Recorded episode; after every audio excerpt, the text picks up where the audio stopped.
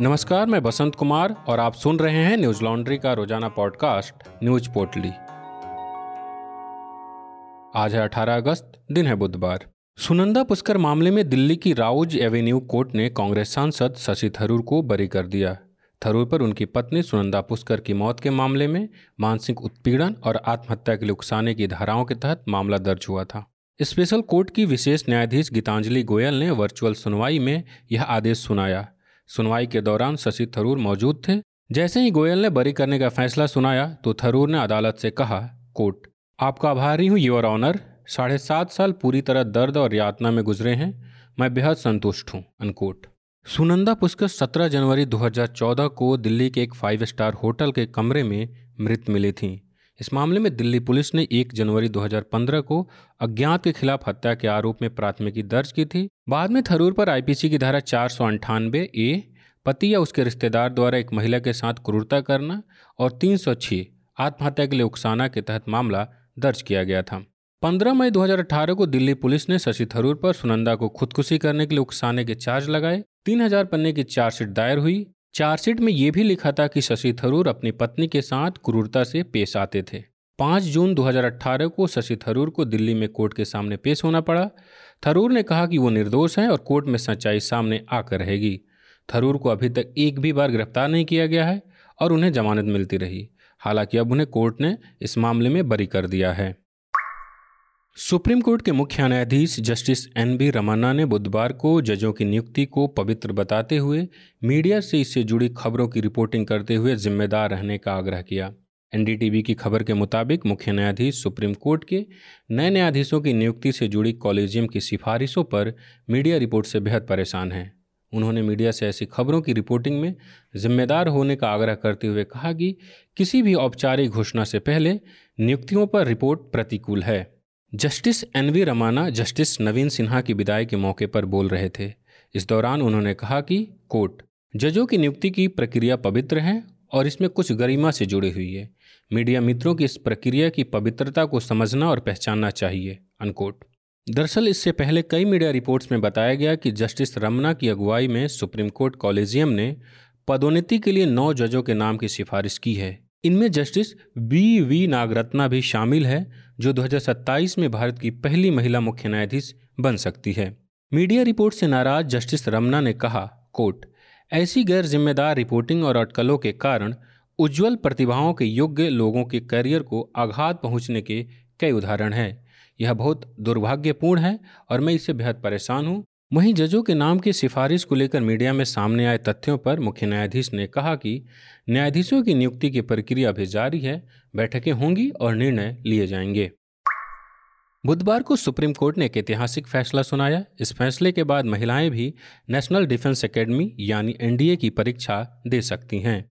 सुनवाई के दौरान सेना ने अपना पक्ष रखते हुए कहा कि यह एक नीतिगत निर्णय है, जिस पर जस्टिस संजय किशन कौल और ऋषिकेश रॉय की खंडपीठ ने कहा कि यह नीतिगत निर्णय लिंग भेदभाव पर आधारित है, जिसके बाद कोर्ट ने अपना अंतरिम आदेश पारित करते हुए महिलाओं को 5 सितंबर को होने वाले एनडीए परीक्षा में शामिल होने की अनुमति देने का निर्देश दिया और कहा कि दाखिले कोर्ट के अंतरिम आदेश के अधीन होंगे। मीडिया रिपोर्ट्स के मुताबिक याचिका में कहा गया था कि योग्य और इच्छुक महिला उम्मीदवारों को लिंग के आधार पर नेशनल डिफेंस एकेडमी में प्रवेश के अवसरों से वंचित किया जा रहा है। महिलाओं को एनडीए में प्रशिक्षित ना करना और देश के सशस्त्र बलों में स्थायी कमीशन अधिकारियों के रूप में केवल लिंग के आधार पर नियुक्ति देने से मना करना मौलिक अधिकार का हनन है और यह भारतीय संविधान के दायरे में न्यायोचित नहीं है। इस याचिका पर सुनवाई करते हुए न्यायमूर्ति एस के कौल और न्यायमूर्ति ऋषिकेश रॉय की खंडपीठ ने सुप्रीम कोर्ट के अलग अलग फैसलों के बावजूद महिलाओं को समान अवसरों से वंचित किए जाने पर नाराज़गी व्यक्त की। अदालत ने लड़कियों को परीक्षा में बैठने की अनुमति दे दी है। हालाँकि एनडीए में एडमिशन होगा या नहीं, यह अदालत के आखिरी फैसले पर निर्भर करेगा। केंद्रीय स्वास्थ्य मंत्री मनसुख मंडाविया ने मंगलवार को घोषणा की कि कोरोना महामारी से लड़ने के लिए केंद्र सरकार पूर्वोत्तर राज्यों को तेरह सौ तिरपन करोड़ रुपए का वित्तीय पैकेज प्रदान करेगा। सभी पूर्वोत्तर राज्यों के स्वास्थ्य मंत्रियों और वरिष्ठ अधिकारियों के साथ कोरोना की स्थिति की समीक्षा करते हुए मंडाविया ने कहा कि दवा खरीदने, ऑक्सीजन की आपूर्ति बढ़ाने, स्थानीय और जिला स्तर के अस्पतालों में बिस्तरों की संख्या बढ़ाने के लिए ये फंड मुहैया कराया जा रहा है। केंद्रीय मंत्री ने प्रेस कॉन्फ्रेंस में कहा कि, कोर्ट इस कोष का इस्तेमाल क्षेत्र के राज्यों द्वारा टीकाकरण अभियान में तेज़ी लाने के लिए भी किया जाएगा अनकोट मंडावी ने ट्वीट कर बताया कि कुल राशि में से आठ करोड़ रुपए असम को, एक सौ इकतालीस दशमलव नौ चार करोड़ रुपए अरुणाचल प्रदेश को, तिरानवे दशमलव ज़ीरो दो करोड़ रुपए त्रिपुरा को, इक्यानवे दशमलव नौ चार करोड़ रुपए मेघालय को, पचासी दशमलव नौ पाँच करोड़ मणिपुर को, बासठ दशमलव चार छः करोड़ नागालैंड को और चौवालीस दशमलव तीन ज़ीरो करोड़ मिजोरम और सिक्किम को इक्कीस दशमलव आठ पाँच करोड़ रुपये दिए जाएँगे।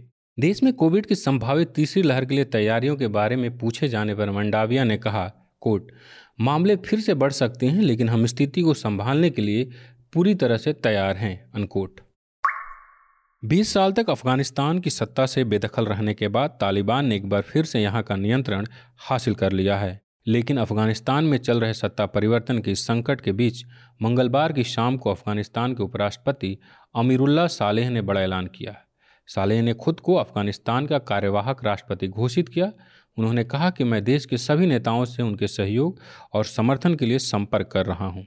अमरुल्ला सालेह ने एक ट्वीट में लिखा कोट अफ़गानिस्तान के संविधान के अनुसार राष्ट्रपति की अनुपस्थिति, उनके देश से भागने, इस्तीफा या मृत्यु की स्थिति में पहला उपराष्ट्रपति कार्यवाहक राष्ट्रपति होता है। मैं इस समय देश में ही हूँ और कानूनी कार्यवाहक राष्ट्रपति हूँ, अनकोट। हालाँकि अमरुल्ला सालेह की इस घोषणा पर तालिबान की ओर से अभी तक कोई प्रतिक्रिया नहीं आई है। इसी बीच अफ़गानिस्तान में तालिबानी सरकार को मान्यता देने को लेकर भी बहस शुरू हो गई है। इसको लेकर रूस के विदेश मंत्री सरगई लावरोव ने मंगलवार को कहा कि उनका देश अफ़गानिस्तान में नई तालिबान सरकार को मान्यता देने की जल्दबाजी में नहीं है। वहीं ब्रिटेन के विदेश मंत्री डोमिनिक राब ने कहा कि सरकार की अफ़गानिस्तान में मानवीय सहायता शायद 10 प्रतिशत तक बढ़ाने की योजना है। अफ़गानिस्तान में विकास और मानवीय उद्देश्यों के लिए सहायता बजट को फिर से तय किया जाएगा। तालिबान के सत्ता में काबिज होने के बाद से ही अफ़गानिस्तान में अफरा तफरी का माहौल है। वहाँ से लोग अपनी जान बचाने के लिए इधर उधर भाग रहे हैं। ऐसे ही लोगों से हमारे साथी रिपोर्टर निधि सुरेश ने बात की है, जिसे आप हमारी वेबसाइट न्यूज़ डॉट कॉम पर पढ़ सकते हैं। साथ ही, एक समय में हिंदी पत्रकारिता में प्रगतिशील धारा को आवाज़ देने वाले अखबार जनसत्ता की डिजिटल पत्रकारिता पर हमारी रिपोर्ट पढ़ सकते हैं, जिसका शीर्षक है जनसत्ता, कॉलन, क्लिकबेट हिट बटोरू, सनसनी पसंद पत्रकारिता की नई सत्ता। न्यूज़ लॉन्ड्री की इस रिपोर्ट को पढ़ने के बाद आप समझ जाएँगे कि आखिर हम क्यों कहते हैं कि मीडिया को विज्ञापन मुक्त किया जाए। किसी भी वेबसाइट को विज्ञापन उसके ट्रैफ़िक के मुताबिक मिलता है और ट्रैफ़िक लाने के लिए मीडिया संस्थान कुछ भी कर सकते हैं। जैसे इंडियन एक्सप्रेस के हिंदी ऑर्गेनाइजेशन जनसत्ता की हेडलाइन को सुन लीजिए। ट्विंकल खन्ना के होठ जब बॉबी देवल से हो गए थे टच, राजेश खन्ना की बेटी ने करा दिए थे कई रिटेक। ऐसे कई और उदाहरण हैं जिसे आप हमारी रिपोर्ट में पढ़ सकते हैं। तो अगर आप चाहते हैं कि जनता के हित की खबरें आपके हित की खबरें मीडिया में आए तो न्यूज़ लॉन्ड्री को सब्सक्राइब करें और गर्व से कहें, मेरे खर्च पे आज़ाद हैं खबरें। आज बस इतना ही। आपका दिन शुभ हो। नमस्कार। न्यूज़ लॉन्ड्री के सभी पॉडकास्ट ट्विटर आई और दूसरे पॉडकास्ट प्लेटफॉर्म पे उपलब्ध हैं। खबरों को विज्ञापन के दबाव से आज़ाद रखें। न्यूज़ लॉन्ड्री को सब्सक्राइब करें।